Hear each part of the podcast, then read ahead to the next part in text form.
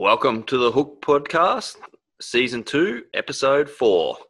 On this episode, we've got Al and Coops McGlashan, and it's a great episode. Some awesome tales. If you've been following the boys, you'll see that they've been donging some awesome bluefin lately, and uh, they give us the lowdown on how it's all been done. So sit back and enjoy this episode of the Hook Podcast with Coops and Al McGlashan.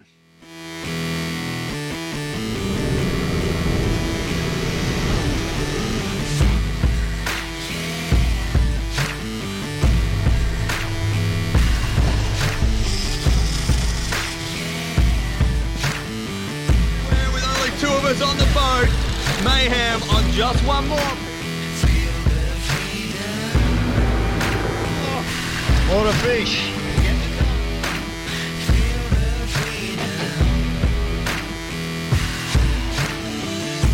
All right, so tonight, real special treat. We've got Al McGlashan and Coops McGlashan coming to us live from Sydney, Australia. So, uh, welcome to the, the Hook podcast, boys. Bloody awesome, mate. Always a pleasure to be on there. Coops is sitting there all, all quiet. He's in the background. Yeah. Coops is all quiet. He goes, except it's with you. I'm like, hang on, come on. Fair enough. So, uh, this time last year, Al, I think we caught up, and uh, and Coops, you guys were down here in Victoria, Corona State at the moment, but we'll leave that to the side. Um, down here, uh, publicising the tuna champions and uh, life on the line. Yeah, and you know what? That's been, it was one of those things I always wanted to do because as a kid being an ex-Mexican, luckily I got out of there in time. Yeah, yep. I never saw a bluefin with my old man. Like, you know, it's like there were never any fish around. And when we started catching them, that's whole idea of learning the journey and what happened and how they came back and, and most importantly, what we could learn from that going forward to make sure that our kids see more bluefin in the future. So that doco was sort of, it was driven by passion, I think was the word for it. And to end up having it on IMAX that night was just, yeah. Oh, mate, of the blue. we are so we were one of the lucky lucky few that got to go and see that thing for the first time at the IMAX. And uh, I've got to be honest, mate, for your first doco, I think you did an outstanding job. I've watched it a couple of times since then. And uh, yeah, I, the footage, everything. I mean, you always go above and beyond with all your underwater stuff and everything that you guys do. But I think for your first doco and promoting you know tuna and, and looking after after our tuna and all that sort of stuff mate it was an awesome awesome job Uh, thanks, mate. It was just, it was a real, it was just, as I said, it was a real passion. And I so wanted the kids to see, because so many of the younger blokes these days don't realise that those fish weren't there. And even down Victoria, places like Portland a lot, I remember fishing there as a kid, never seeing a bluefin. We caught bloody barracuda, for God's sake. That was it. You know, and now you go down, there's, God, there's millions of bluefin. I sort of get a bit frustrated sometimes that some of the younger generation, you know, they don't clean the fish properly, they leave them half done. And it's like, guys, do you realize they weren't there? Like, it's got better, it hasn't got worse. Because I always say, you know, it was good in the old days. For fishing with bluefin, it's the complete opposite. Now look at, you know, the fish that Cooper's catching. yeah well Mate, well that's, Read about those.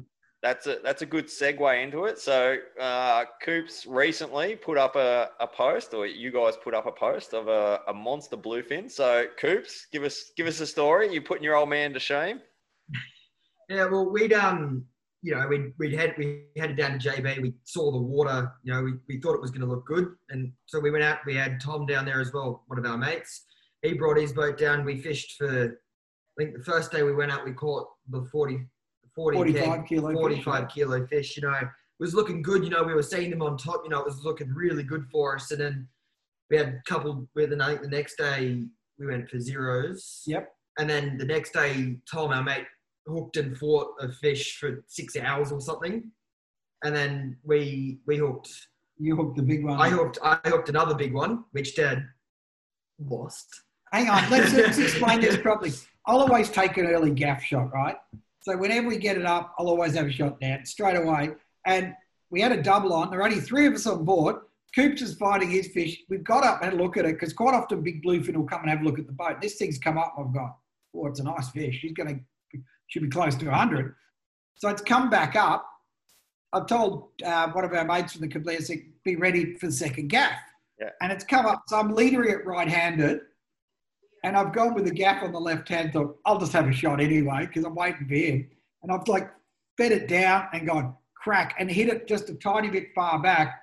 And it would have been all right if the second gaff went in, but I've got it started lifting and then gone, oh, sh- this is not good. And the fish wakes up and it's all, it's going up on YouTube next week. And this thing goes absolutely off tap. And I thought I let go of the gaff because I was worried about the gaff getting hooked up the gear. But when you see the footage, it looks like I got almost ripped over the side of the water. It's like, oh, I reckon he was trying to. I reckon he was trying to stitch you up there, Coops. He's selling it like he, he No, was. no, don't worry. I, know- I, I know what he's like, and I know he's definitely trying to do that. He doesn't want to be outdone by his kid. man, he was going on and on. And then we get it back, and the poor thing's still got the gaff. I'm like, oh, this is all right. We'll get it now this time. We've already released Russia's fish. The guy with us already tagged his fish, let that go. Get it back up, get right up beside the boat, right, about to peg it, turn it into machine in, gets the bloody hooks fall out.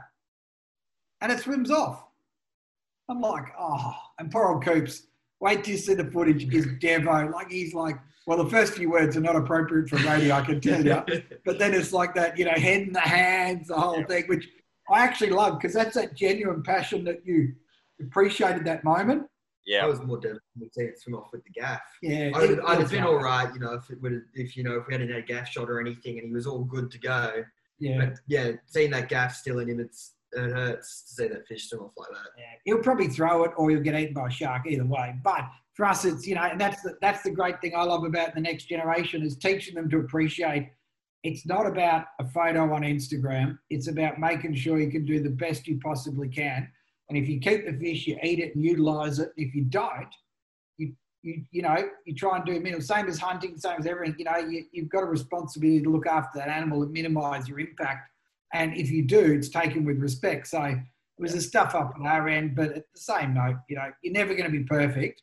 And uh, the Ruapat- Wirrapacha killer whales still floating around there, so uh, we might have fed them with that that bluefin. So they might have had our fresh sashimi, I think, the little buggers. yeah, nice. So and then the next day, The the old gaff shots. Uh, I think everyone's got stories of missed gaff shots or ruined gaff shots or you know losing a fish right at the side of the boat because of a gaff shot or anything like that. Jackie, I know exactly what you're talking about with coops blowing up and and having it on the video because Jackie had been out with us. She, we yeah she she'd been out with us for a day. Had she hadn't caught a fish for ages. Like we'd you know she was working, I was off fishing. And then uh, we finally get her on the boat, and it was just me and her on the boat. She hooks this bluefin, only a little schoolie.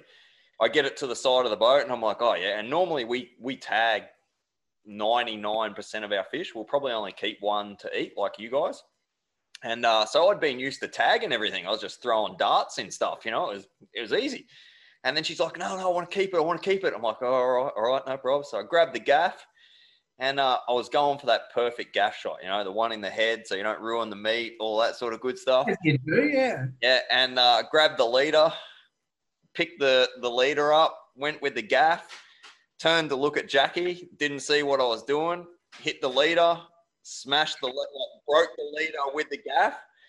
And Jackie's in the center of the boat now, so she doesn't see what's going on. And I've got the leader still, and I've just looked at her, and I have never heard more foul language coming out of my wife than that time right there. Like, How good are the girls when they get fired up? That's what us blokes for a bit. We get left behind. I was, she didn't speak to me for two hours on the boat. And I mean, it was like every time I walked near her, I was like all huddled up trying to, like, so I wasn't to get whacked or something. I was like, well, lucky though, lucky we uh we ended up getting her a fish for the day, so I sort of redeemed myself a bit there. But I know where you're coming from, Coops, with the uh with the blowing up and all that sort of stuff, and I, I feel The- thing is, though, you've got to realize that having a dad like this, you know, he- he loses so many fish for me. You know, I've caught big flatties. You know, he's missed them. You know, he hasn't reacted fast No, no, enough. we caught your biggest one, and I used a Yeti bucket because I've got a net.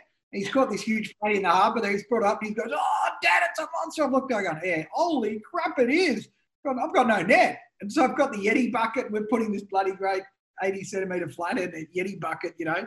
So yeah, but it was redemption the next day, and you can't say I didn't do really Yeah. well the second time round. Well, yeah, then the next day we were driving out. You know, we got we had to get out really early because it was just it was Saturday, I think. So it was just onto the um, weekend, and there were thousands of boats out. Everyone had worked Like- out where the fish were because we kept it. We hadn't said anything on social, so Yeah. we've gone from the old days where you promote it to where now we just we don't say anything till the end of the trip. But they'd started to wake up after about four days where the fish were, and we got down to the boat. What was that? Five thirty or something at the boat We got So- we got up at some ridiculous Oh. time, like four thirty. and there's already a queue down there at Jervis Bay, and we're like, oh bloody! And it's the worst ramp anyway. Apparently they're upgrading it, thank God, down there at Murray's Beach. And yeah, we got out. We ran out to sea, and how good was the run out to sea with Oh, Glamour? it was it was pitch black, and we're running out at twenty three knots or something without a, without a worry. Yeah. It was awesome. Dead. And and may I say, we were heading out in that time. I was driving, you know, on Here we go. It's starting again. straight to the spot, and That I told you to go to. I said that's the spot. I said, "Is this is this all good? I want to go back here." And you went, "Oh yeah, that's cool." That's where I directed you to. Yeah. Yeah, just, Yeah. just that Yeah. spot. Yeah, And we get out there. We had a mate say, Phil, he fishes all all the time, bit of a gun. And we had another bloke with us as well, Glenn, who'd never caught one. And we get out and the radio started crackling with a few fish being caught. And he's like, you sure we're in the right spot? And I went, yeah, yeah, no, we're pretty good here. And like literally two seconds later, it's like the tiger is like, "Ah!" and we had a couple on, couple fell off. We got one for Phil that was, was that 1.76 long? we didn't measure it. Yeah, we did. Oh, you did? Yeah, it was what 1.76. rough, It was rough. just under. So about 180 is about Yeah. Roughly about that 100 kilos, give or take. About 183 normally gets you about the 100 kilo mark. So he was just shy with that one. Yeah. And now, because we do the, you know, we're so, we've learnt from the longliners, everyone how to process a fish. So now when we do it, everything's, you know, as soon as we catch a fish, get the photos, it's bled, it's gilled and gutted, it's iced down so that we don't lose any quality in the meat at all. Like so different from the old days, we'd chuck it on the deck and sit there till the end of the day and then bring it home and it tastes like crap. And I actually I actually remember you talking about that in a couple of your podcasts and a couple of times that I've seen you on social media lately and stuff talking about how, you know, things have changed so much from the old days to where we are now. And I, I, I think, you know, touching on that at the moment, because you've got Coops there, it's awesome that that, like Coops's generation has now seen the massive shift and, and in in some stuff so i was on a forum uh, the other night about uh, what you call is a is a caught fish for the marlin guys when they're when they're talking charters tagging all that sort of stuff. And some guys are saying once you get the wind on leader on the reel and you break it off that's a that's a tagged fish or a caught fish. But the the massive shift from when you used to just throw everything on the deck not clean it just get it on the boat get blood everywhere, get the rods and everything back in the water and go again to where now people are really weighing up whether they're going to take that one fish. And if they do, you know, have they got the ice on board? Have they got the things on board ready to go to, to look after that fish, whether it's tuna, mahi mahi, marlin, what, whatever it is, everyone's really, the, the, the shift now has been massive. And it's really good for, for like Coops' generation that that's, that's how they're all going now. And it's a priority that it's and we did and it's not that we we just didn't understand. Like, Yeah. we just and it was interesting i was having a chat with some of the longliners they go oh we'll do it. And i went you were showing it by the japanese. None of us knew how to do it. That's the thing. Yeah. and we now realize that these fish are cooking themselves. I mean i was brought up told they were cold-blooded animals. Now they're semi-warm-blooded you know that they endothermic i think they call it where they heat themselves up. And and it's learning that. And even as you're saying with marlin we now grab the lead up, and it's designed so when we take a wrap and hold, it snaps off at the hook. Yeah. Which is the best thing for the fish. So Yep. the little tiny circle in the corner won't hurt it. If the old days where you snap the leader, there's leader in the water and all that, that can be an issue for the fish. But now it was quite interesting because we let a couple of tuna go and some bloke goes, Oh, there was a bit of blood that sinks to the bottom. And it's like, no, it doesn't.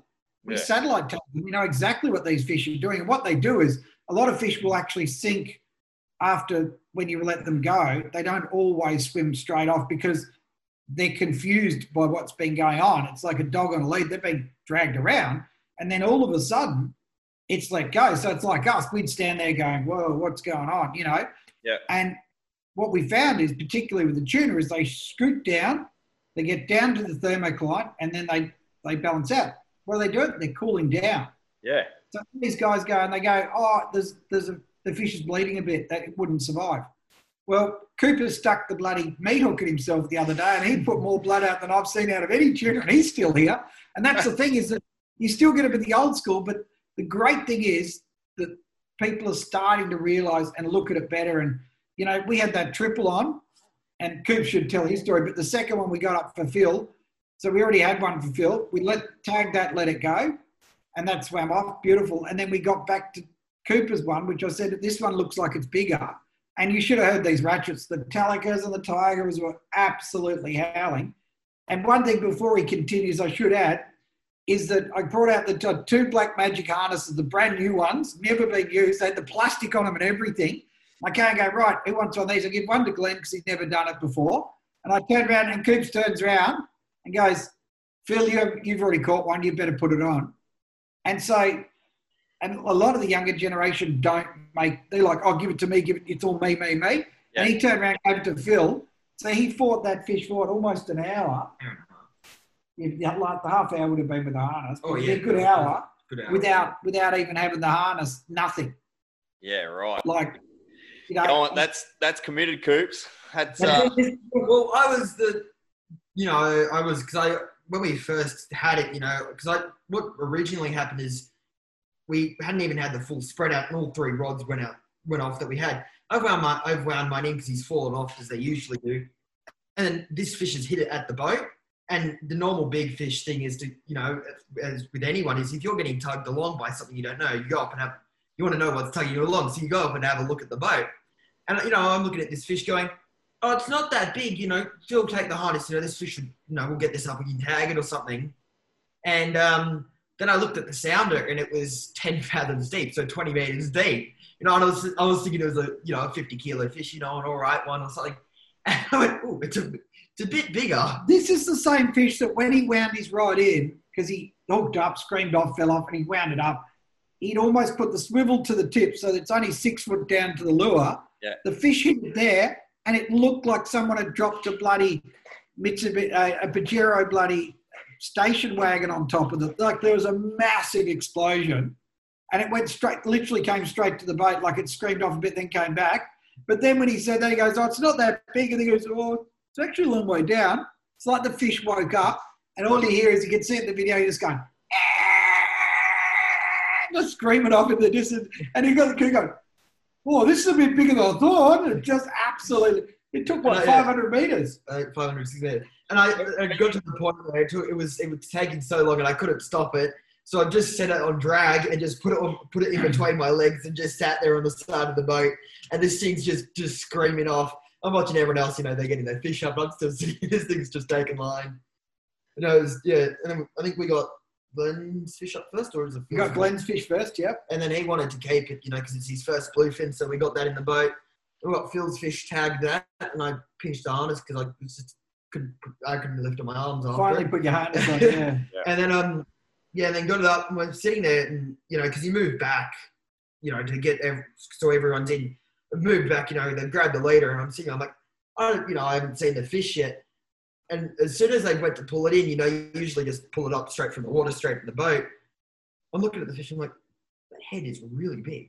Yeah, because it And came then- across at the back, didn't it? It came up the surface, and we're like, ooh, definitely 100. Yeah, She's and going to go 100. you know, and I'm, I'm, there's three people in the way, and three grown men couldn't lift it into the boat. And It got so stuck in the it door. got so stuck in the door. on my boat, I've got the side door. So we went to, we pegged it straight away. So he goes, gaff it in the head is always the way because you can lift it and then Yep. it's pointing the wrong way. And anyway, so we started to lift it. And I'm going, pull, mate, to the others, like, pull on the gaff. And he goes, I am. And I've looked and it's stuck in the door. We had to like roll a bit to get it through the door. And that hasn't happened since I caught my 155 years ago, you know, and I'm like, this is a good fish. And then the others, which we called 90 kilos, 85 and 90, I think it was, or 80 and 90 or something Yeah. like that. So just shy of the mark. This thing comes in and we've got, It's about twice the size of the other fish we had on deck. big, that's heaps bigger, you know, like it was a proper one, you know. And we, yeah, well, we sit, we sat there and measured it, and it only went 1.91. So we thought, oh yeah, it'll definitely go the 100, you know, maybe 120 or something. done. And then we're sitting there, and first thing we've done, we've gaffed, uh, we've processed all the fish down, we gutted them, got everything out, put them straight in the fish bags, filled it with all the ice we had. We didn't actually have enough ice in the end to fill both fill all three fish. Real, real world problems. Yeah. So Phil, Phil, who was in the boat, we had to go to his brother, pinch nearly like three or four bags of ice off them, and still didn't even have enough. And the problem it- was that the big one didn't fit any bloody bags. It was too freaking big for it. So we're packing like. So what you do is with the tuna is you've got it because they're endothermic, so they're Yep. they're hot. They they heat up through the gut. So what you got to do is you get the guts out as quick as you can. So we bleed them straight away while we're doing photos, and then you get that guts out as quick as you can. And the key is if you haven't got any ice to do anywhere else, just pack that guts full of ice because that will cool down from the inside out. Yep. And that's where it all was. That and yeah, I was a bit nervous because then we got back. So we turned around and drove home. So we were driving home for what nine thirty in the morning. Something like we had the we had, so I think we fought the fought fish for about two hours. Yeah, And it was less than fifteen minutes 30. fishing. That was it. Yeah, that's It was insane. that's definitely uh, what memories are made of. Like you'll you you'll both remember the day, and you can see how passionate you are about talking about it. So it's definitely it's definitely ingrained. It'll be there for a long time, and I, I can see Yeah. sitting around campfires out day I hunting, remember. and uh, these conversations will definitely go down range again. So that's awesome. Yeah, no. It's something definitely to remember. You know, It is. And the funny part was that only a week before when we were chasing the bluefin, we were fishing out of Ulladulla instead of JB. We were fishing the exact same grounds when a um a sperm whale pod came up and where Coops goes, Oh, there's whales there. And went, Oh, there'll be sperm whales they're out here. funny looking whales. And I've got a permit to dive in with them. Yep. So I said, We'll get in front. Well, if they're okay, I'll jump in on them. We get in front of them. Coops goes, Oh, there's more out to your right there, Dad. And I went, Yeah, yeah, cool. And I went, They're not sperm whales. I was- the I hell are they? I was looking at them like there's something weird here, you know, because you, you learn to read the fish after a while because you know you got you got like two sperm whales within 20 meters of each other. Then you know that you've got about another 100, 300 meters in between the next two or something, you know, and they're all really spread out. And there's this just this huge wave, almost like 10 Yeah. meters across. And the thing that I found really weird is because there's like six foot dorsal fins coming out of the water, and I'm sitting like, ooh, they're they're, they're they're they're a good type. They're a cool looking type of whale, and I I didn't I hadn't seen killer whales at that point, you know. And Oh, these things have just come charging, Oh, Yeah. straight in on them, eh? and it was you know we're sitting there going, ooh, you know this this, this is gonna go, you know. I got my dive gear on. I'm ready for the plunge. And they had to go at one point, and I think we came in a bit too close. So there's No, another boat. the there's other another boat. other boat Yeah. came in a bit too close on them. You know, all good. And so they've went, and they really finicky with the boat. You know, if we if they if we came up too Well, close they- and was trying to get a front or back. something. It was really weird. They wouldn't let us near them at all. They were not interested in us. So, so when as soon as we saw them, I said, "Oh, don't worry about them. We'll wander over and have a look at these killers and see if we can do some ID checks on them and all that sort of stuff." And as soon as we went near them, they vanished. And we're sitting there for about what, 20 minutes. When oh, they must have gone. And it's flat, so it's like how do you hide? It's dead flat. So we started heading north again to have a look up the hill a bit. And as we troll up the hill a bit, Coops goes, Oh, sperm whale in front of us there. Oh, with a calf. And I go, Imagine if they found that. And literally on soon as he cue, they pop up the other side of our boat. And Coops goes, Yeah, right behind us, Dad. And I'm like, Oh, try and get a photo. And then the next thing, they're in on top of this um, sperm whale. And Yeah, we're racing we in. saw, We saw them. So I we were sitting there, and I've, I've seen them, and I went, oh, you know, there's, and then I went, because I thought there was a calf sitting behind one of the sperm whales. I went, that's that's not that sperm whale's calf. That's a killer whale's calf. Because they had, How I think they, they had came three or in. four small ones that were younger right. ones. And It was it's just because you've just got these like three little ones charging in, and then you've got the big ones behind them coming on on this. And I went, "Ooh, Dad, they're going here." And he went, "What?" And he, you know, I'm looking the, at the back for him still going, I can't see him. He goes, No, they're on the sperm whales yeah, already. but being the old man he is, you know, he can't see them. You know, have to get a bit closer. I did get my wheelchair, I had to turn it around slowly in the back. and we've seen them, and we went, "Ooh." You know, and then all of a sudden we've just seen this sperm whale roll on top of this calf, and acres of blood. Like I've never seen so much blood in my life. And that was it though. That, that- that just disappeared then. We, did, then- we did not see right. another killer whale. There's blood everywhere. There's no the sperm whale pup. Then Coops is, I'm trying to get photos going, get you closer. And I'm going, where's the bloody, where's the calf? Like I thought they it would sit on top of the mum and they'd flog it and, and hammer it. No, none of that at all. And the next thing, Coops goes, oh, shit, Dad, look in front of us. And the sperm whales coming flat stick at the boat. You can see it on YouTube now. They all came charging in and parked up all on top of us. Yeah, we were well because we you know All 'cause of them. I was on the wheel there because you know we're trying to get shots and all that, so we put down down the back, and I'm constantly looking, you know, making sure I'm you know I'm I'm I'm, I'm a safe yeah. distance from the whales. You know, I'm not you know I'm not interfering with them or anything, and I'm But he you couldn't know, go anywhere. He got Yeah. stuck. He goes, But Dad, I'm I can't move. I'm looking at it, I'm like, another whale there. And you know, because you, see the spurts of water Yeah. on the spouts, you and this thing's like two miles away from us, you know, and I've only just caught a glimpse of the black. And I went, Just- ooh. And then I've seen another one off in the the other direction. I went, they're all heading towards, you know, and I, I was thinking, you know, never seen never like seen, you know, life. and all of a sudden, you know, we had they had sort of like a structure to them. You know, they put all the calves into the middle, the females surrounded them. and We had the two bulls in the outside, and we're sitting there. They're sitting right on us, and one of the bulls, one of the big bulls on the right outside, the turns, stops, disappears for a couple of seconds, and then pops back up, coming towards us. And he's like, he's only a couple of meters in front of us, and I'm sitting there to dad, and I've, t- I've turned the wheel because he cut, he's beelined at us. And dad's, you know, going, what are you doing? And all of a sudden he's looked out the front and went, oh. And there's, you know, he was having, It's there's a sperm whale they're having to go at us. And it's weird that the start we didn't realize that they were having a go, like whether they were trying to use us as protection, whether it was like you could use the greeny thing that they were protecting us, or if they just we just happened to be where they all stacked up because there were no more killers. We there was no sign of anything we after. did not, it was really weird though, because after the attack, acres of blood, but we were, we were, you know, we were watching, you know, making sure that there's nothing else coming in or anything, so we could just, you know, leave nature to nature. And the big bull just, one of the big bull walkers just left. And we've just seen him continuing up north. While you've got all the other orcas presumably eating eating the doing eating something. the, the tongue and the bloody lower, you know, the lower jaw up. I don't know. It was, So Awesome. they, they actually they actually killed it, like proper killed. oh my god, no, there had was to. so much blood. I've never Something seen it. died. It was, but I was speaking to the expert, and they said quite often it sinks after that. it. Yeah. So Okay. I thought it would float, but no, they said no, quite often. You'd sinks. So they expect to have see the said- orcas come back up though, you know, and continue up for because they they don't they probably follow this sort of sperm whale Yeah. up maybe up the coast or something.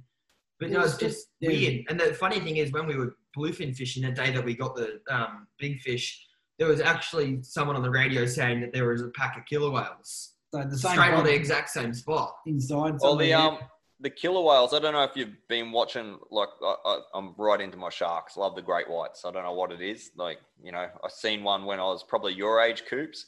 Uh, we actually caught one over at Bermagui. The old man did, and uh, we were fishing a tournament. Hung it up. Blah blah. Anyway, the um, but the killer whales have been hunting all the great whites over in South Africa. So the the air jaws. I don't know if you've seen the doco and Yeah. all that sort of stuff. So all the great whites that were part of that documentary and stuff like that are all being killed off by these two orcas. They're called um, left and right, and their fins are at the top, hunched over, one to the left and one to the right. And as soon as they come into into the bay where it is in South Africa, there, the great whites vanish. They're, they're Yeah. not seen. And then a couple of days later, they've been getting great white carcasses. Like, I mean, you know, we're talking one, two ton worth of carcass, of big great whites washing up on the shore. And there's a surgical precision cut under their pectoral fin where the orcas are hitting them, ripping their pectoral fin out and getting their bladder, um, their, their, I think the their- liver. liver, sorry. Yeah, the liver. And that's it. That's all they're taking out of them. That's it. Done. It's bizarre. And I was talking to Chris Fallows over there a while ago about it. He said, Oh, mate, it's gone from where I've got this great business to where the sharks are Yeah. gone. So he was he was actually part of the doco actually, Chris, and talking Yeah. about it and all that sort of stuff. And I found it really interesting. And then obviously you guys seeing it down here. Um, we've had them.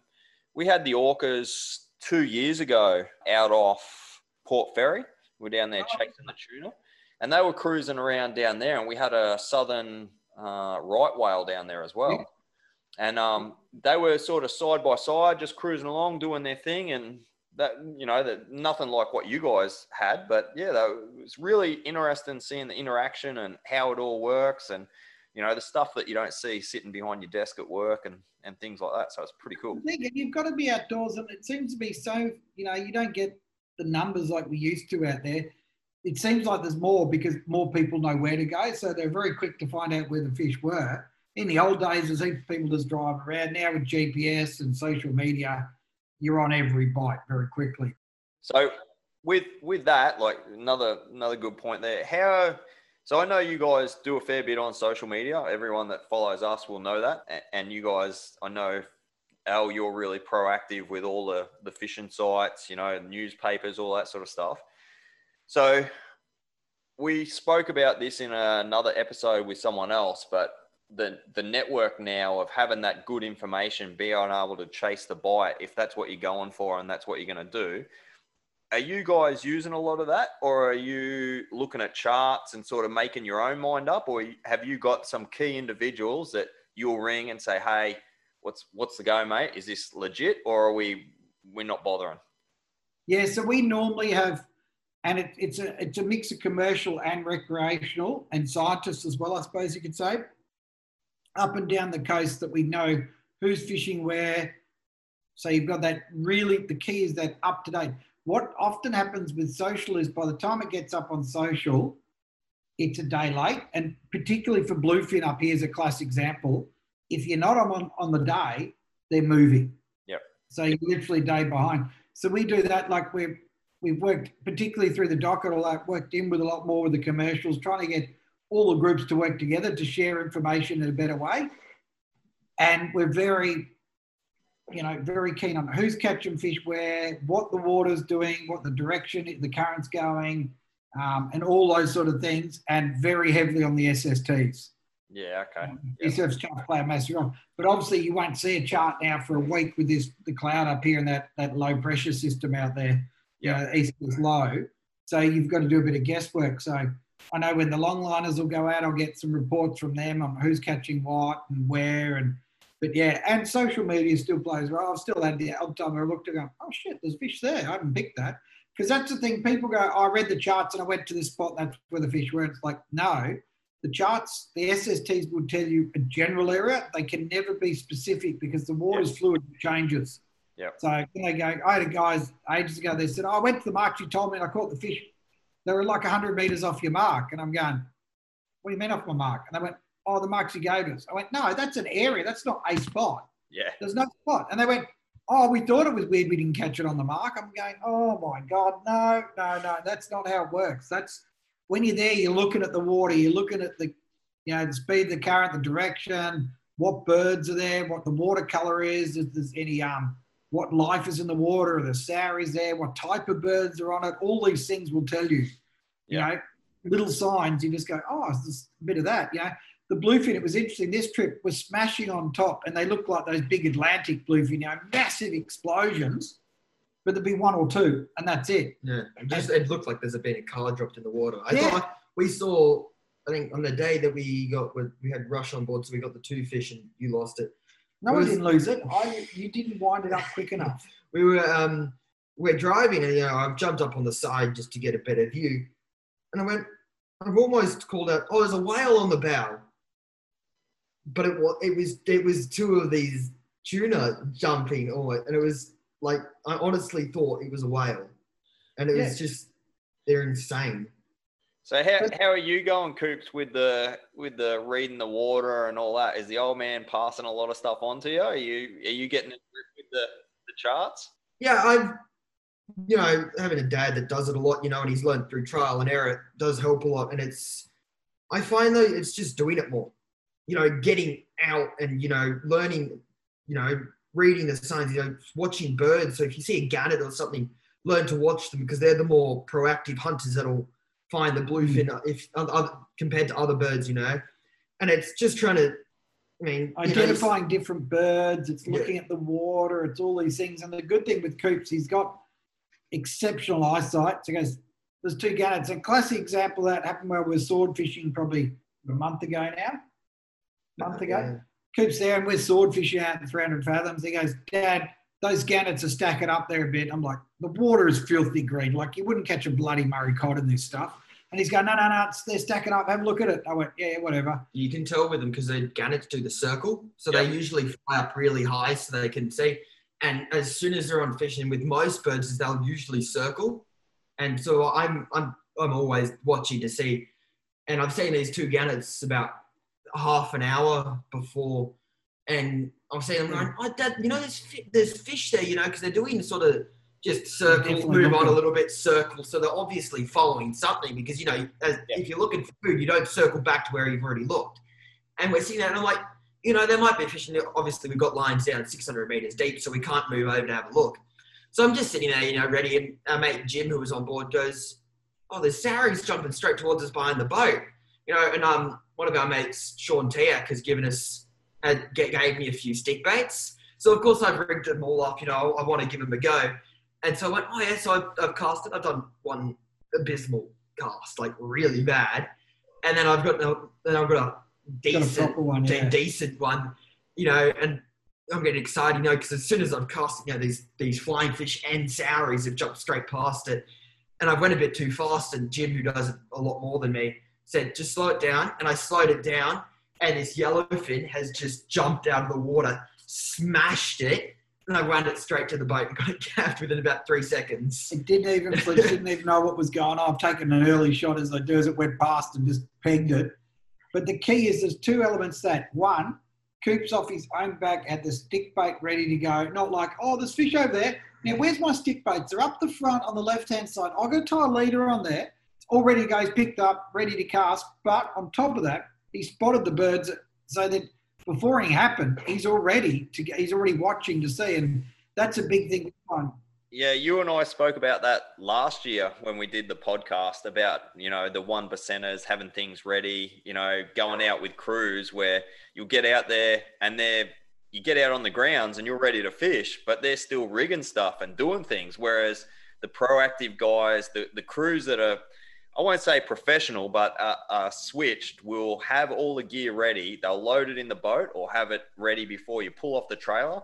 And even while you're running out there, worst case, guys are down there rigging gear and you've got multiple options stacked up ready to go. So when you do come across that, like like Coop's seen, he's got the gear there ready to run. You know, he's it's it's not sitting around and missing those those opportunities. Yeah, Yeah. Well, uh, sorry. A classic example is we we do a lot of you know if the weather's rough or something, we're under the harbour, you know, do a flatty fish, look for a few kings, and we had them. Um, where was it? Oh, somewhere you know um, up, Up the river. I, I hooked a kingy on this um, rod, and it's got me in the reef a little bit, and it's sort of chafed the line a lot. And I've sat there and went, oh no, it'll be fine, you know, we'll be all good. And we found them again, and only Kingy, I think we hooked that day because it was the day before that it happened. Mm. The only Kingy that we hooked that day, I hooked on that rod and busted him off within about two seconds, you know. And Kingy fishing now in Sydney isn't what it used to be from what I hear. And, you know, even catching monkeys, they're awesome for me. I, I love the fish. and and ready for it, yeah. you know, and if I had if I had had that rod prepped, you know, we would have caught that king, you know. But it's just being ready, you know, because you never know what's going to happen. You know, you, you're sword fishing, you don't expect to be catching tuna. You know, it's just being ready for everything. and it's fishing's about maximizing on opportunities and you don't always know even though you go dedicated to one style of opportunity you don't always know what's going to come up so you need to be ready and flexible enough to change so when we're bluefin fishing we've got a couple of stellas sitting on up in the rocket launcher ready to cube so because we're trying to get the fish up to get them on the cube so we can film them but they're sitting there ready to go all rigged and ready to go we've got a stick bait ready to go and we have a spare outfit in case we have a bust off or something, that the gear is back out immediately because if you're not fishing, you're not catching. Yeah. And we've had we've had some shock and tangles over the years. As soon as you're untangling, you're not fishing. No. You know, the gear's not the water. And I've wor- worse, I've had fish eat it while you're untangling it. And that's not a good thing. You know, so we're trying to, our theory is the minute we start, so when Coops was driving in on those, when we were bluefin fishing the other day, because he was at the wheel, he said, radio, coming up five minutes. So he'll start slowing down. The riggers will go down. The long, the you know, usually a laser pro will be right down the back as a shotgun straight away. So the gear sets as soon as he's pulled off, the gear's already in the water.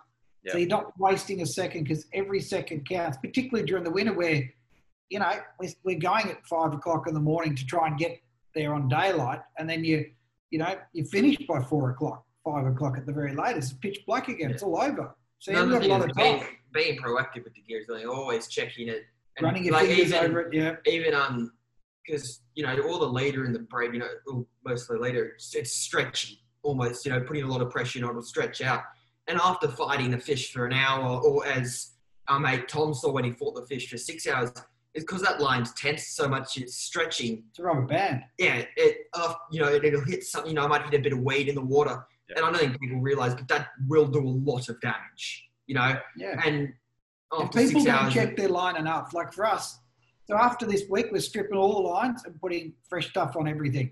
And So you back- got are, are you guys running top shots? Yeah, so we backspool with that um 832 suffix braid. Yep. And then we top shot it with. So at the moment we've got a mix of gear that some have got 80 pound mono on, and some of them got 130 pound uh, top shots for sword fishing. So we've got a mix of gear there at the moment. And the braid you don't need to worry about, but the top shots are checking each time the guys are letting out. They're checking particularly with these bluefin because there's such big schools that other fish are hitting the line. You get bust offs where you see they're going, "What the hell was that?" When I've been in the water with them, I've realised that it's all because they're bloody all their mates are chasing them trying to eat the lure, and of course the line's leading up behind. They're running into the line, they're nipping the swivel, they're bumping it, you know, So we've tangled. in. we've noticed that a fair bit this year. Um, one of the one of the goals this year, before Corona and everything, was we were fishing for an Australian record for Jackie. So four four kilo uh, chasing bluefin, so the Australian four kilo record. And uh, our last trip, we lost a lot of fish because obviously they are a school fish, but because you're fishing such light line, it only takes one of those fish just to nick the line, and that's it. You're done. Like it's over. Just And- touch it, it's done and dusted. Yeah. So you, you're 100% right with gear checking, you know, the one percenters. The one percenters are what make everything a good day or a bad day. And Yeah. close enough is never good enough. Oh, that'll do. Yeah. It won't, because one time you get that one mass fish. There was a bloke there the other day going, I can't believe you only fish 80. And I went, I'm not interested in small fish. I just want that monster. Yeah. And like the one we caught years ago down Victoria that went That's 155, brand new line, brand new everything on there. So I could fish the gear to the, you know, it was only 24, but you could fish it as heavy as you could. I've had mates that bring their gear out and I go, don't put it on the boat. They're like, what do you mean? I said, when did you change the line? It's brand new. When did you put the line on the reel? Oh, last year or the year before. Right, rip it off, throw it away, and put fresh stuff on. Mate, oh, no, brand new. no, It's I don't so- so funny that you bring that up because so we're like as a kid and, and coops you know i've been in your position mate i'm I, I see so much of me and you right now sitting next to your old man there telling these war stories and everything about fighting these fish but um we you know as a kid i grew up fishing just like you and using shimano gear always shimano gear uh, and i that's all i have on the boat you know we, we we're not sponsored by Shimano, so it's not a plug for Shimano. It's just if I'm going to spend my hard-earned money, I want to buy the best gear. And as a kid, I was always told that's it. And and to date, I, I stand behind that. So we've we've spent a lot of money on our Shimano gear, just like you guys. And I've had mates that have come on our like, so we've just bought our new boat and all that sort of stuff. And dudes get on the boat and they're like, "Oh, bring bring my rod." And I'm like, "Mate, we're, we're going marlin fishing. What are you bringing?" I'm bringing bringing a new Shimano. Oh yeah, how new is it? Oh, I, I got it three seasons ago. Okay, have you used it? Oh yeah, yeah, we were down chasing flathead and everything with it. And you're like, Leave it behind. mate, don't don't don't even bother. Don't just don't even bother. And they they look at you real weird, and then they get on the boat. All our reels are numbered. They've got set places where they go in the spread. You know, short corner, long corner, long rigger, short rig, all all the spots. And they get on the boat, and they're like, oh, all right, it's all brand new. And I'm like, yeah, mate, because I know how much fuel we're burning chasing these fish. You spend all that time and money and you got the boat and everything else, and then they're too skimpy to put new line. Same when they go, oh, we won't need to take that much ice or we won't clean the fish. I'm going, you went to all this effort. Surely you want to take home the best eating fish like this tuna we had. We were worried we couldn't get enough ice for it.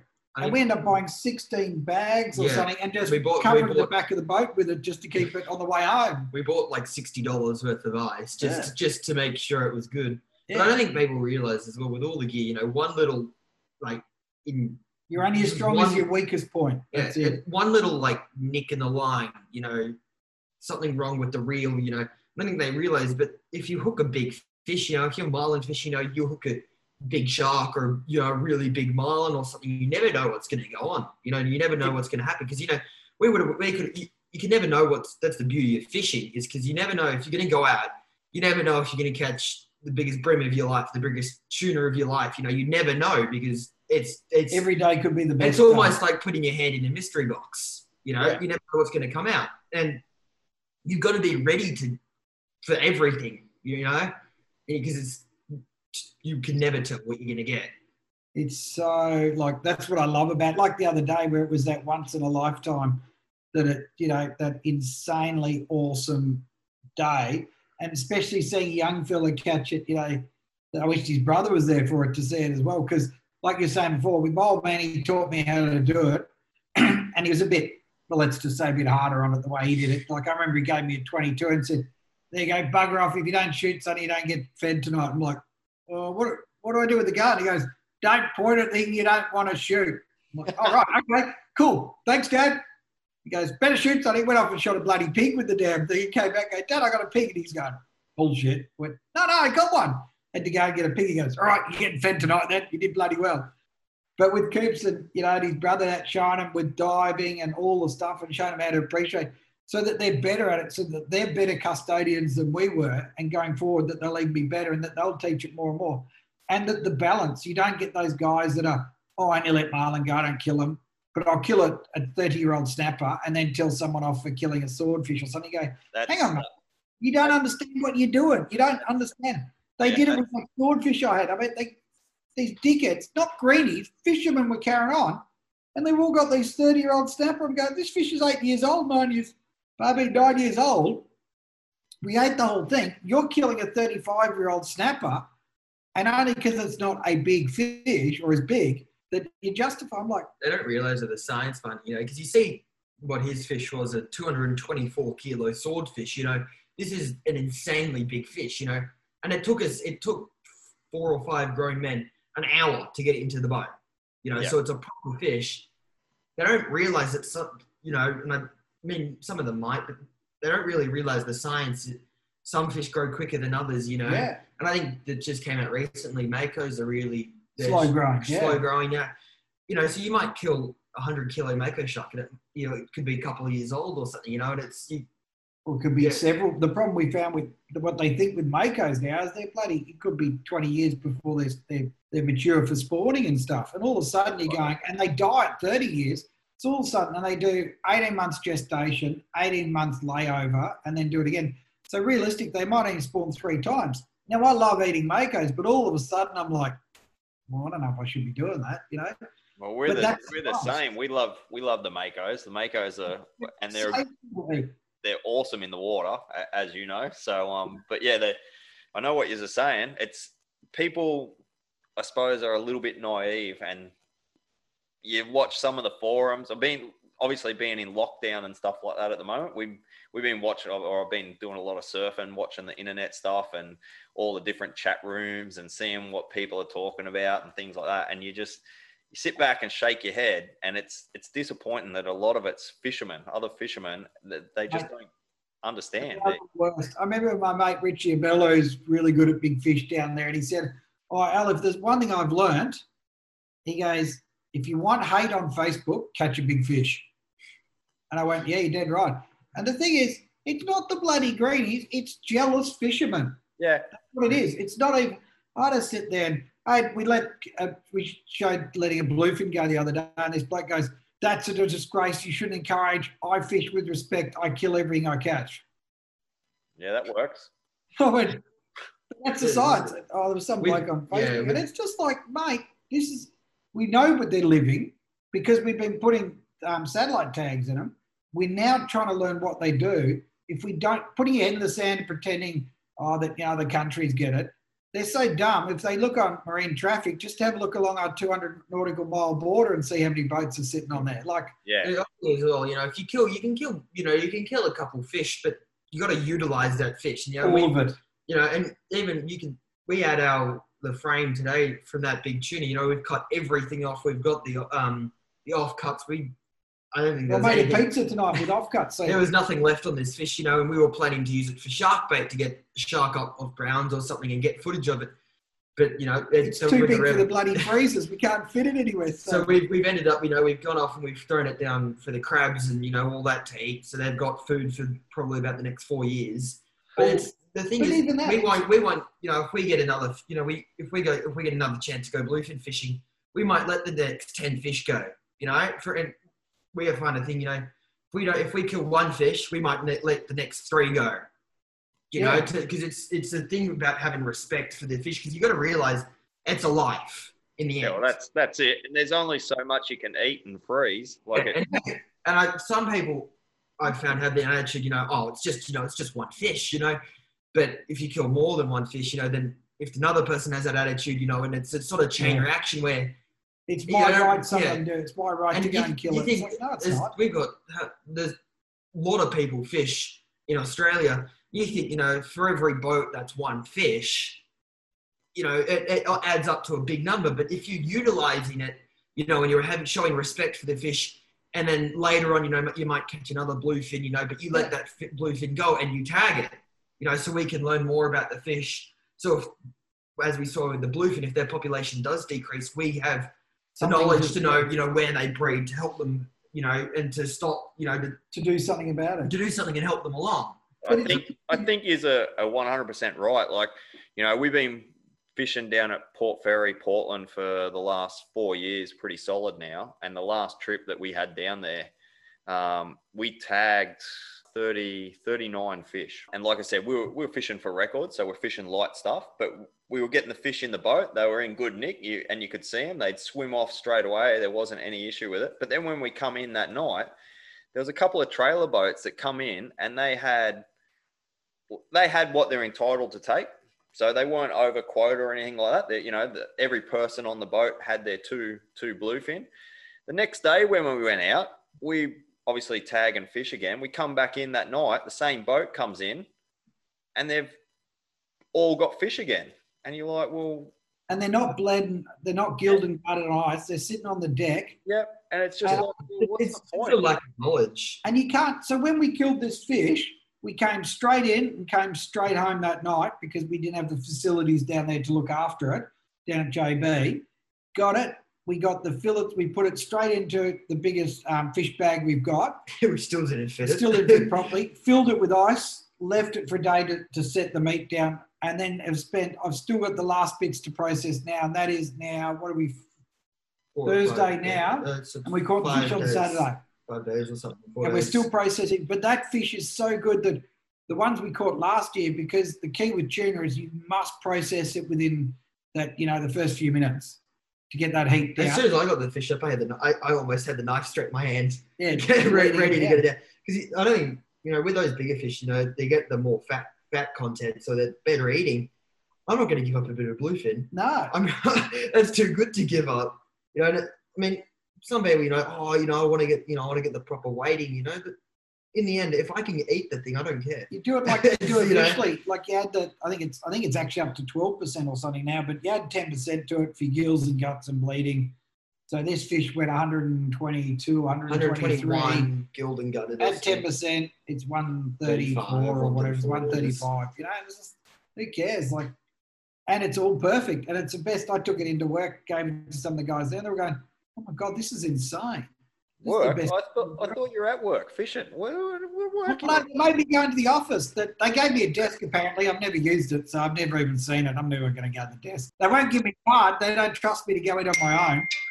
This this time last year we had a chat and then uh, you know we spoke about the the bluefin doco and and everything there and you sort of alluded to doing a marlin one are we are you still on with that what's the where, Well, it was looking good, and then these bloody China gave us Corona, and it has shut everything down big time. It's yeah, it's given us a real hard time from this. So we're building on the funding. Everything was looking good, and then it just stopped dead in the tracks. yeah So okay. yeah, we- we're actually sitting very much in limbo. We'll probably start the show again, but every time we try and do something, you can't go. You know, Victoria shut down, or Queensland won't let you in. We were meant to be in West Australia, can't do that. It's really curtailed us. Stopped to everyone, you know. It's, Yeah, it's just been but I suppose it's just one of those things you have to get through. You know? just what it is. You can't do anything about it. So, you know, we've just been fishing every day anyway. So it's been great for that side. And because he doesn't have school sport, on Saturday so we can fish weekends because normally now the poor buggers have sport on bloody the weekend as well. It's like, ah, you know, I want to go fishing, not all these damn things. I don't want to go and play footy. I want to go and catch fish. Yeah, well, at least at least you guys have got that luxury at the moment. We uh we don't we don't have that. We're so and it looks Yeah, like it's going to get a bit worse. So Yeah, they might have the doctor get rid of that premier down there. He's done it when he banned fishing the first time round, and then let them go and play golf and surf, and of course go to Bunnings, which is packed every weekend. I just went, yeah, like that. He needs a he needs a bloody clip across the ears. That fella. Your brother was going insane. His um, dad's brother is um, Yeah. down in Victoria as well, and he has a lot of white whiting fish. You know, you can't even can't even go down to the beach for a walk. You know, where there's like not one person on the beach. Yeah. It was just like it was stupid. What was the one they booked someone because they put photos up on Facebook for their holiday for the year before and they got booked for it? It was on the news up here, yeah. making a joke about the coppers down there, how like it was Don't- becoming don't, don't believe everything you see. oh no! Where I said a few texts to my mates to the coppers down there, going, "What are you doing? You're becoming, you're becoming social media police." And he goes, "Don't want to talk about it." So, so changing the subject, we'll get away from the politics side of the house. So, Coops, what's the uh, what's the plan from here? I know you've you've got your grand slam. I know you've uh, you've done that really quick. I'll, I'll be lying if I said I wasn't a bit jealous, but anyway. Um, so you you've gone and done that. You've you've started helping the old man with the TV show. You're probably a lot better looking than him, and and getting your face out there a bit more. So, what's the What's the dream fish at the moment? What are you sort of chasing, mate? What's the what's the go to? Well, at the moment, you know, it, after that bluefin and all that, that bluefin was the big one that I wanted to get. You know, after putting those days in, we, I think we put in six days. But you know, that not that many days. Only six before- days to catch Well, no, six days. 135 kilo. Oh, Uh, no. yeah. So no. just I'll, I'll I'll stop you right there, mate, because I spent three years. I spent three years trying to get a, a, a barrel, and I, I finally did it. just you know, after losing that hundred kilo fish, you know, and all. Oh, the because day before. this Yeah, yeah, yeah. The But uh, day was- before. No, that's framed framed it the wrong way, but it's. It Um, might be so tough for some, isn't it? It's like, oh yeah, you know. No, I think at the moment, you know, I'd love to go catch a sailfish and all that, but I think it just at the moment, They won't Well, let us into Queensland. We've got to wait a little yeah, bit longer. it's uh, There's no real target fish then. Nothing. Nothing like nothing. No, big swordy. You want a big, oh, swordie? yeah, swordfish and all that. Big but we just yellowfin. gotta- You know. Yeah, but I think at the moment, you know, if I can watch everyone else wind it up, if I get to eat it, I'm happy. Yeah, That's sick I when the do. rods went up the other day, I ran to the other end of the boat. Don't go, I'm not touching I've, it. never, I've never seen him run, run into the cabin so quickly. I'm not, I'm not winding it out. I've done my winding, done my bit. I'll drive you Mate, to him and it's help him. uh. So we we bought a new boat at the end of last year. So sold the house and and bought ourselves a, a big boat for our for our plans. And um, since we bought that boat, so this year during marlin season, we tagged 16, 16 marlin in in the four day, uh, the four weeks that we're up there, and uh, everyone got makos, marlin, dolphin fish, all sorts of stuff. I am yet to catch a fish on that boat. That's what happens. You end up behind the bloody wheel the whole time. Yep. So I'm, and I've got to be honest. I, I sort of like being up top in the fly bridge, sitting up there and and yelling orders at everyone, and you know, it's it's a whole different sort of thing. Uh, I'm definitely no expert in it by any stretch of the imagination, but uh, it, it's been good, mate. Watching everyone else catch fish and and the things you see from up higher, like I didn't realize how much we miss out on seeing in a trailer boat Well, you miss heaps, eh?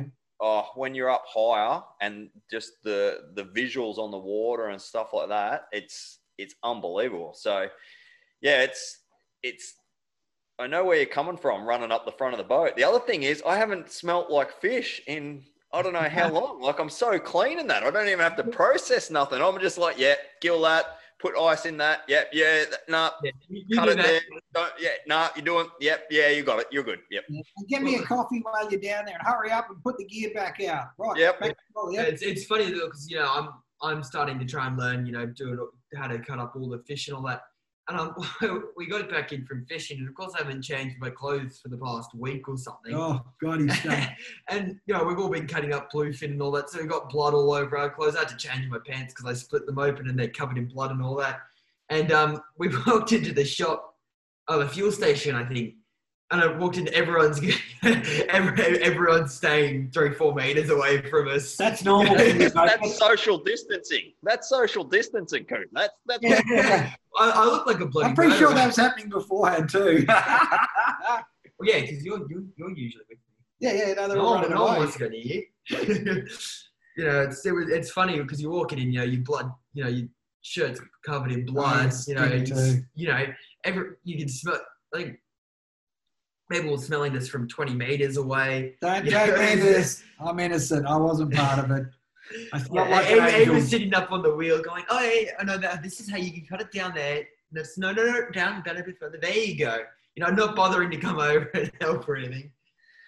Nah, awesome, boys. Well, look, I really appreciate you taking your time out tonight and jumping on the show. Been awesome watching you grow up, Coops, with the old man. I've definitely been following your old man for a long time, but seeing you getting involved now and really starting to take the reins on things and and seeing you know you progress has been has been awesome. But the the other really good thing is seeing you know how much you guys are promoting the the family side of the sport. It's not just about an individual thing. And I think a lot of people start to say, yeah, it's an individual sport. But with the fishing that you guys do, chasing big fish, you can't do that stuff, you know, all the time by yourself. And doing it as a family group, you know, fishing keeps the family together. It keeps everyone tight and it's awesome to watch. So really appreciate you guys what you're doing, especially for the bluefin and and you know the docos that you've got planned and things like that. So from uh, other fishermen out there, well done. Keep it up. I look forward to seeing a fair bit more from you guys, and uh, I hope we can touch base again at some stage. I need And to we've got to go bloody fishing. That's what we need to do. Get on the water. You need to catch fish. I'm always here. I'll catch Oh, them for you. here we well, like I said, Created a monster. We've created a I'll monster. probably catch more fish than with, them, you, That's that's all right, mate. We'll have you on the boat anytime. More than welcome. The invite's always there. You guys know that. So uh, yeah, I look forward to, to catching up with you, and uh, I really appreciate you taking your time out tonight and jumping on the show. Anytime, mate. Anytime.